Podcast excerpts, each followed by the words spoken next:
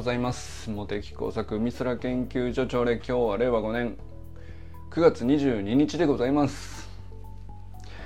清水さんがねあのゲーム理論を勉強してるという噂があるんですけど あのなんでなんですか？あの確かに、宗次郎君がマイクラやってたりとかそういうことなのかな？ちょっと文脈が知りたいです。なんで急に清水さんがゲーム理論って思ってます？あ、ゆうじさんおはようございます。清水さんがねゲーム理論をの本をねなんか読んでるらしいんですよ。なんでなんて思ってますっていう話なんですけど。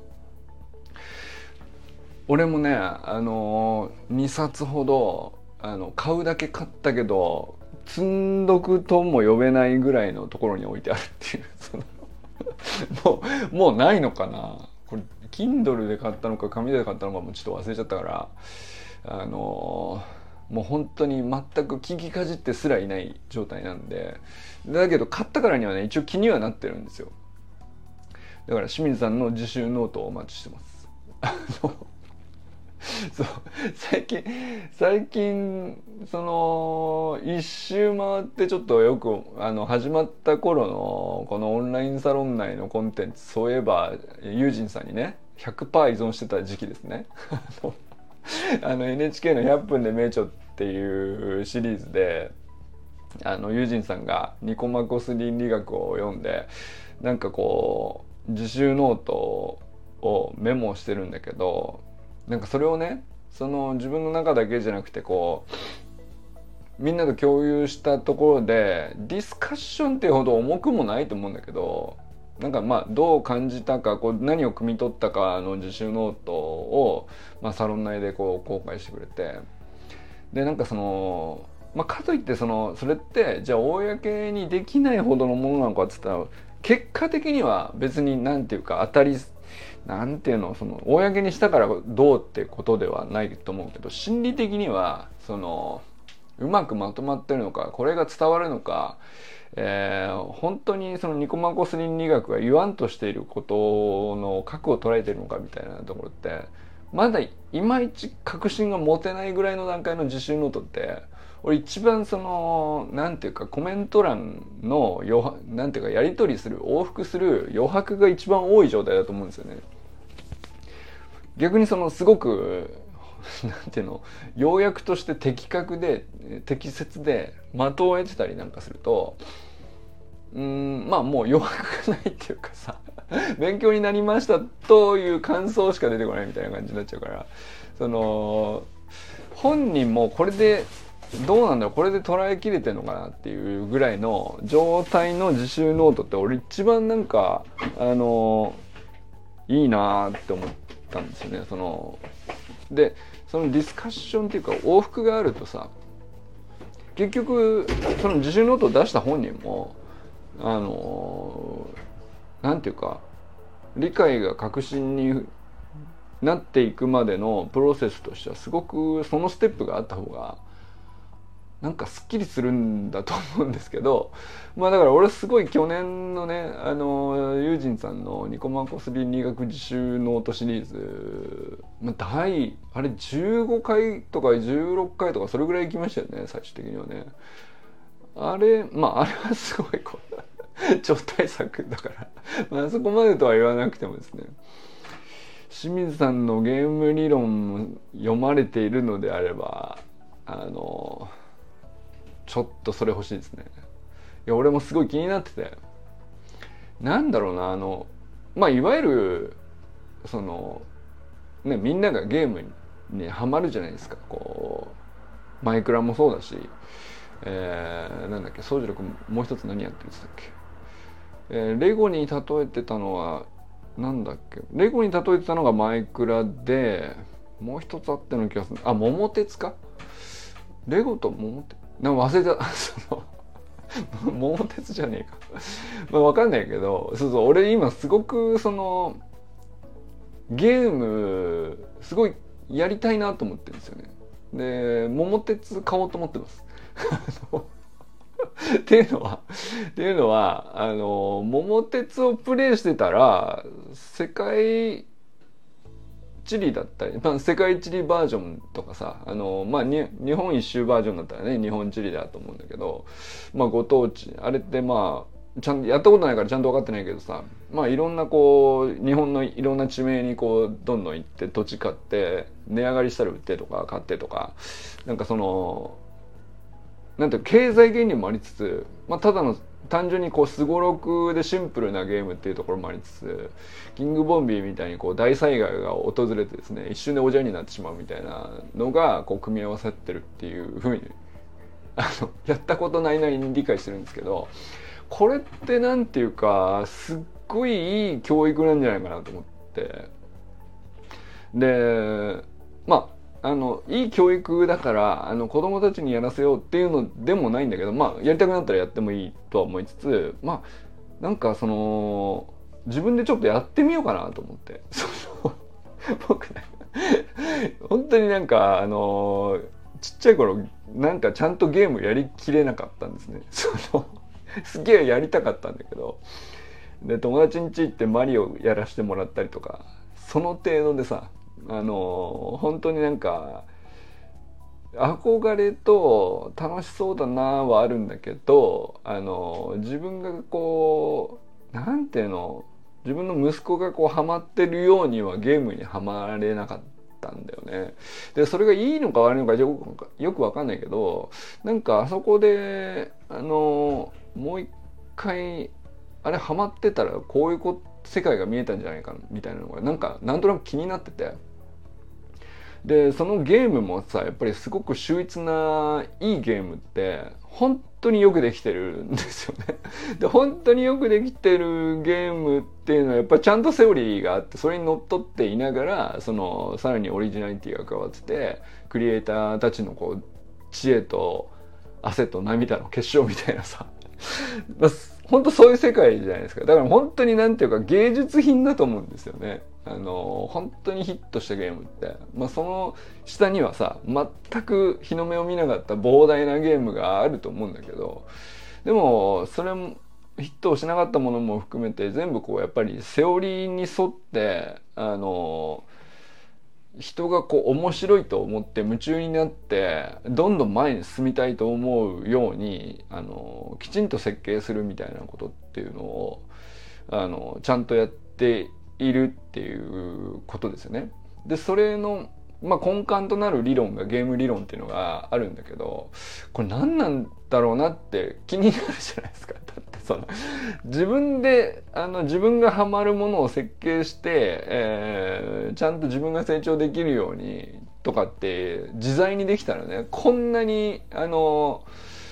なんていうのかあの欲しいもんなくないですかっていうね例えばまだみんなその例えばなんかトレーニングやろうとした時に習慣化が難しいとかさ、えー、まあ別にフィジカルのトレーニングだけじゃなくて何かこう、まあ、英語でもいい英語みたいな語学でもいいしなんかこう、まあ、最新のテクノロジーみたいなものでもいいし、まあ、ビジネスで言えばもう日々状況が変わるからその状況にどうやって適応していくみたいなのも、まあ、常に勉強が必要だから。でまあ過去のあの 自分の成功体験のバイアスからの抜け出して何かを得ようとするんだったらまあ新しく自分をなんか自分の前に新しいレールを自分で引いてでその上に自分を乗っけてあげるみたいなことだと思うんだよねゲーム理論が設計してることっていうのは。でその自習の自主勉強会をねやりたいなと思って。何度も思ったんですよ。で、何度もこう、くじけている。くじけてるってほど難しいものだからってわけじゃないんだけど、なんかその、ゲームって始めたら、その、一番最初に現れたものの印象が自分にこう、一番強くインプットされるから、その、一番最初に得た成功体験をこうずっと追いかけ続けたくなるようにまず最初の入り口が設計されててででそれでなおかつこう徐々に徐々にそれが難しくなっていくようにあのゴールまであの持っていくっていうかさまあそういうことだと基本的には思うんだけどそのまあその入り口ぐらいわかるんだけどその先ですよね。その先の清水さんが読んでる、えー、今読んでるもののこう自習ノートが俺はちょっとすっげえ気になってますっていうね。なんだったらそのその理論をあの宗次郎君とシェアした時に宗次郎君がどうそのマイクラと照らし合わせてどう返してくるのかとかこれもめちゃくちゃ気になるんですよね。そのまあ俺俺が自分で勉強して息子とやりゃいい話でもあるんだけどあのいや清水さんがせっかく読んでるんだったら乗っかろうかなっていうね 人が勉強してる自習ノートに乗っかろうっていう作戦です。あのよかったらいかがでしょうか。あの今ねせっかく読んでらっしゃるということなんで、えー、まあ、これを読んでて、えー、まあ、こんな目次なんでこの辺ちょっと触りで読んでますよぐらいな感じからでいいんでね。あのぜひお待ちしております。あの珍しいんだよこの清水さんに直接あのこうしてくれというオファーをするっていうのはあのなかなか珍しいんですけど、まあ、それぐらい俺の中でちょっと本当に気になってたんでおっと思ってこれはいいタイミングだと思ってあのいやなんだったらぜひね来週のゆうきかさんの考えの時にも ゆっくりゆっくり聞かせてほしいですねそのゲーム理論の話ね。はいということで、えー、川明宏さんおはようございます。まあだから川さんとかも TOC 理論とかねあのセオリー・オブ・コンスレインとか制約理論か。なんかみんなそれぞれの業界のあのまあこれ基本だよねっていう理論があると思うんですけど気象学だと何だろうな。だから俺も何か出したらいいと思うんだよな。うん何理論がいいんだろう。ちょっとあれ誰でもスルッと入るけどえー、気象学やってなかったらやらないよね。なんだろう？何理論なんだろう？えー、ちょっと考えときます。僕もちょっとなんかなんとか理論をみんなにシェアするの小ネタをちょっと考えておきます。だからユージンさんとかは何でしょう？獣医学とかうん何ですかね。こうセオリーみたいなもんでこうシンプルに表されていて黒と分かってるけどあんまり一般的にはこう大衆には知られてないみたいなやつだと思う。なんかちょうどいいんじゃないかなという。その辺その辺みんなこうちょいちょいこうなんていうか俺これの専門なんですよねっていう分野のうんちょっとした何かしらの理論をシェアするっていうシリーズちょっとどうですかね。これ面白いんじゃないかな。まあまあ清水さんはね別にゲーム理論の専門じゃないけどゲーム理論の本を読んでる。だからまあ別にそういう文脈でも全然いいんだけど。何がいいですかね。なんだろう。何理論が面白いんだろう。走り革命理論以外でね。走り革命理論はみんなしてるからそれ以外がいいと思うんですけれども。なんだろうな。俺自分で言い出しておいて自分でいまいちピンときてないな。ちょっと意外とむずいのかこれは。まあでもちょっと理論っていうワードにあのちょっとアンテナってもらってですね。何々理論シリーズちょっとあのこれどうすかみたいなの。ちょっとあったら面白いんじゃないかなと。でまあ僕はあのそうそう川さんがさ制約理論を、あのやってて学会発表もされたっていう話がきっかけなんだけどだから制約理論の本も買ってさなるほどなーって結構面白いんですよ。割と分かりやすい本も結構出ててだからそれの自習ノートを俺が書けばいいんですねきっとね。制約理論の自習ノートは俺が書いて。制約理論の実践の学会発表は川さんがあのスライドシェアしてくれたりしたから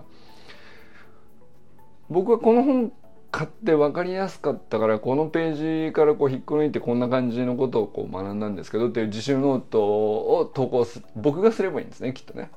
それがあのそそんな感じでっていうのでこうなんとか理論こうちょっと持ち寄るっていうのだから理論を持ち寄ったバーベキュー的なその そういうのあったらちょっと研究所っぽいかなと思って 別にそんなっぽくしなくてもいいんだけど。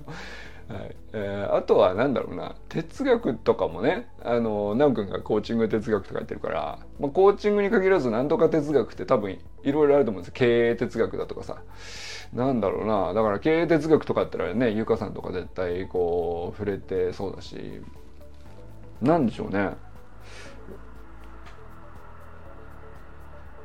ごめん。あんまりピンと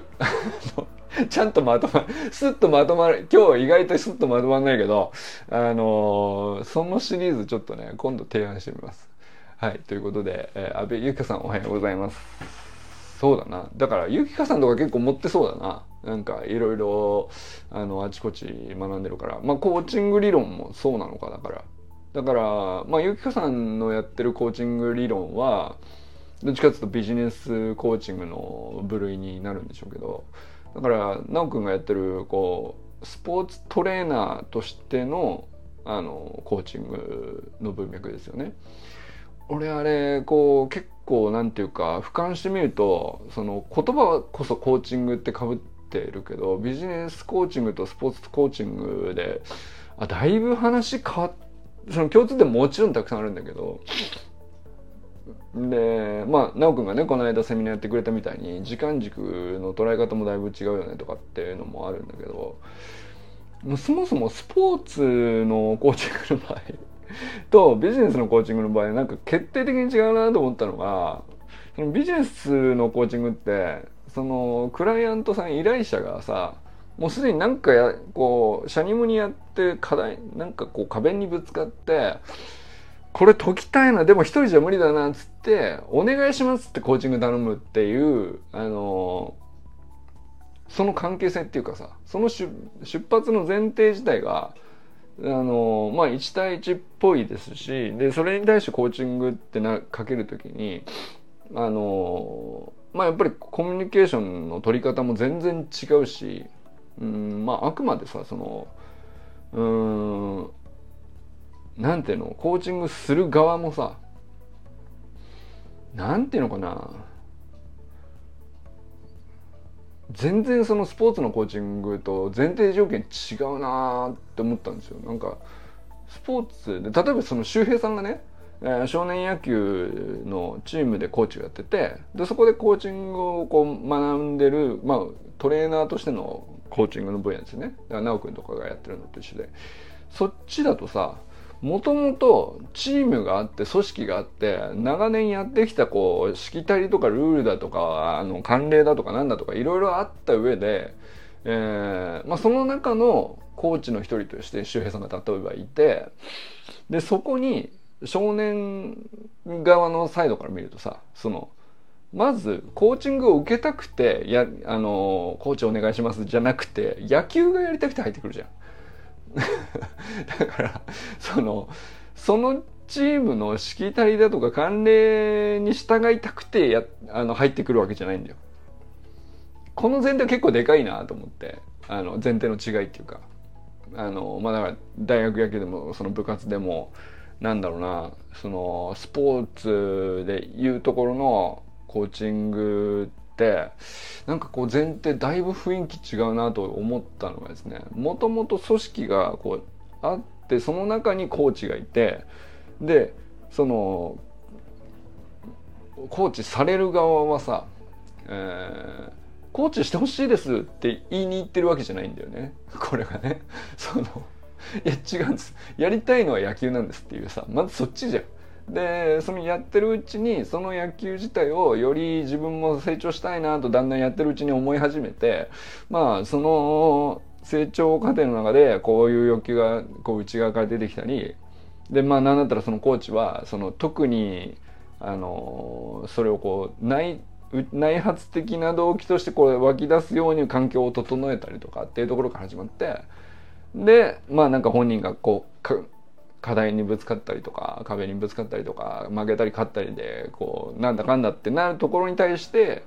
まあ本人がどうしたいかが初めて芽生えてまあだからこの順番がさそのだいぶ違うじゃん。これどうこれはなんかそのなんていうの手法とかスキルとコミュニケーションスキルとしてのこう共通点結構たくさんあるしその時間軸として捉えても哲学として捉えても、まあ、かなりの共通点もビジネスでもスポーツトレーニングスポーツトレーナーとしてのコーチングで見ても思う一方でこれ決定的な前提の違いあるなと思ったんだよね。これはだからなんかどう整理したらいいのかすっごい気になってますね。なんかだからさ直くんが先先週か？あの先週か。先々週か。あのセミナーやってくれて以降なんか逆にその一部奈くんが整理してくれた部分がすっきりしたおかげでもやもやしもっともやもやしてるものが大きく見えてきたみたいな感じになって あれこれどういうことみたいな。逆に迷い迷い込んでるみたいな感じなんだけど。だからその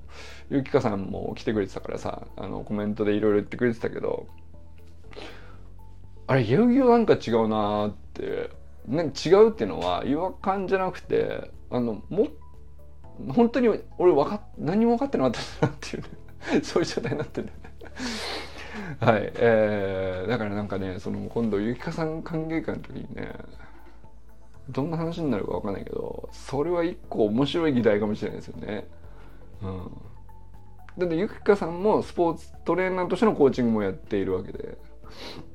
両方の側面あるわけなんだけど意外とこれなんかくっきり分けてないあの意味の広い言葉なもんでコーチングっていう言葉自体が。なんかすんげえ俺の中で気になってるんですよね。はい、えー、小山愛さんおはようございます、えー、佐藤南君おはようございます。山田友人さんおはようございます、えー、中村修平さんおはようございます。寺石由香さんおはようございます。由香さんがなんだっけ？あれ？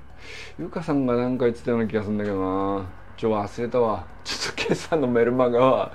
あれなんだっけな。すんげえいいこと書いてあったような気がするんだけど あのほわってなって終わってしまうんだよな。ゆかさんゆかさんのメルマガちょっと皆さん撮ってる人も何かいるはずなんだけど。あの毎回毎つあの毎回毎回僕全部端から端まで読んでるわけじゃないんです。あゆかさんから来たなと思って今日は読もうかなって思う日にさーって読むみたいな感じでこう読んでるんだけど今朝もねだからなんかなんか最近ねなんとなくこうゆかさんのメルマガが読みたいフェーズなんですね。でなんかこう朝こうスーッと読むとすっげえいい気分になるからあのー、今朝のも読んだけどなんだっけな忘れたわ。あのちょっと今日はねあの他の別件が多々ありましてちょっと多分そっちでね記憶が締められちゃってて。ごめんねこのこれはちょっと言い訳なんだけどあの全然覚えてないです本当に。いつもスッと出てくるのにねあの いつもの俺すごいですねっていうことにしておきましょう。はい。えー、清水信之さんおはようございます。ゲーム理論のね、自習ノート、あ自習ノート、ぜひよろしくお願いします。えー、山本健太さんおはようございます。森本あかねさん、全くんかんくんおはようございます。あかねさんがね、せっかく北九州の、あのー、なんだっけ、ラグビーのね、あのアジアカップかなんかでしたっけ？あの北九州でやるっていう11月1819のチケットのためにさあの北九州に行くあのチケット、えー、船かな？あれなんだっけ？忘れたけど。せっかく取ったんだけどなんと試合会場が変更になって北九州からどこに変更になったかって長いスタジアムになって あの茜さんちの目の前じゃねえかっていう。よかったっすね。よかったじゃないですか。いやなんか面白い。そんなことあんだと思って。いやなんだったら俺も行きたかったな。それね長いスタジアムねワンチャン行けそうな感じじゃないですか俺も。それレッドハリケーン増付会いつかちょっとやりたいですね。あのせっかくねあかねさんだけじゃなくて、まあ、全軍も関空もなんだけど森本家がそこまでハマってるっていうところでいやなんかちょっと1枚噛み噛みたいですね僕はね。レッドハリケーンズの選手に1回会ってあのどれぐらいの太さの太ももなのかをちょっと1回はこう測ってみたいですね。その手で。どんぐらいなんでしょうねこれね。こんぐらいなんですかね。多分俺の胴体よりも太いあの太ももなんですよ。とかね。そのハムストリングスの太さをなんかすごいあの測りに行きたい ですでこうこんぐらいですか？みたいな。えー、まあでもねうんそうだな。でもあの感じだとあのいつかそのチャンスあるでしょあのそのた11月はね僕沖縄行くことになっちゃったんであのご一緒できないんだけどなんかねタイミングあると思うんだよね。レッドハリケーン増付会を。だから母さんもさ奈良だし関西を関西方面のオフ会ね去年は京都大階段駆け上がり大会に出場するっていうので一回ねこう集まりましたけど。なんかあれ以来なんかこうちょっと関西にまた久々にちょっと行ってみたいなっていうね。だからそうそう。だから関西ぐらいだったら砂塚さんもね北九州からワンチャン来れるということが 前回ね証明されてるんで。あのー、ちょっと関西オフ会ちょっとやりたいですね、えー、まあでもねあの、長井スタジアムに会場変更になって帰ってラッキーっていう話ちょっと笑っちゃいましたけどね。はい、えー、砂塚森田さんおはようございます。はいということで、えー、今日はですね私今日一日ですねもう勉強会がこうあの職場のですね研究会勉強会、えー、そして飲み会というですね。フルコースなんですけど、えー、今日は皆様ねどなたと笑いますでしょうか。今日も良き一日をお過ごしください。友人さんありがとうございます。じゃあね。清水さんゲーム理論よろしくお願いします。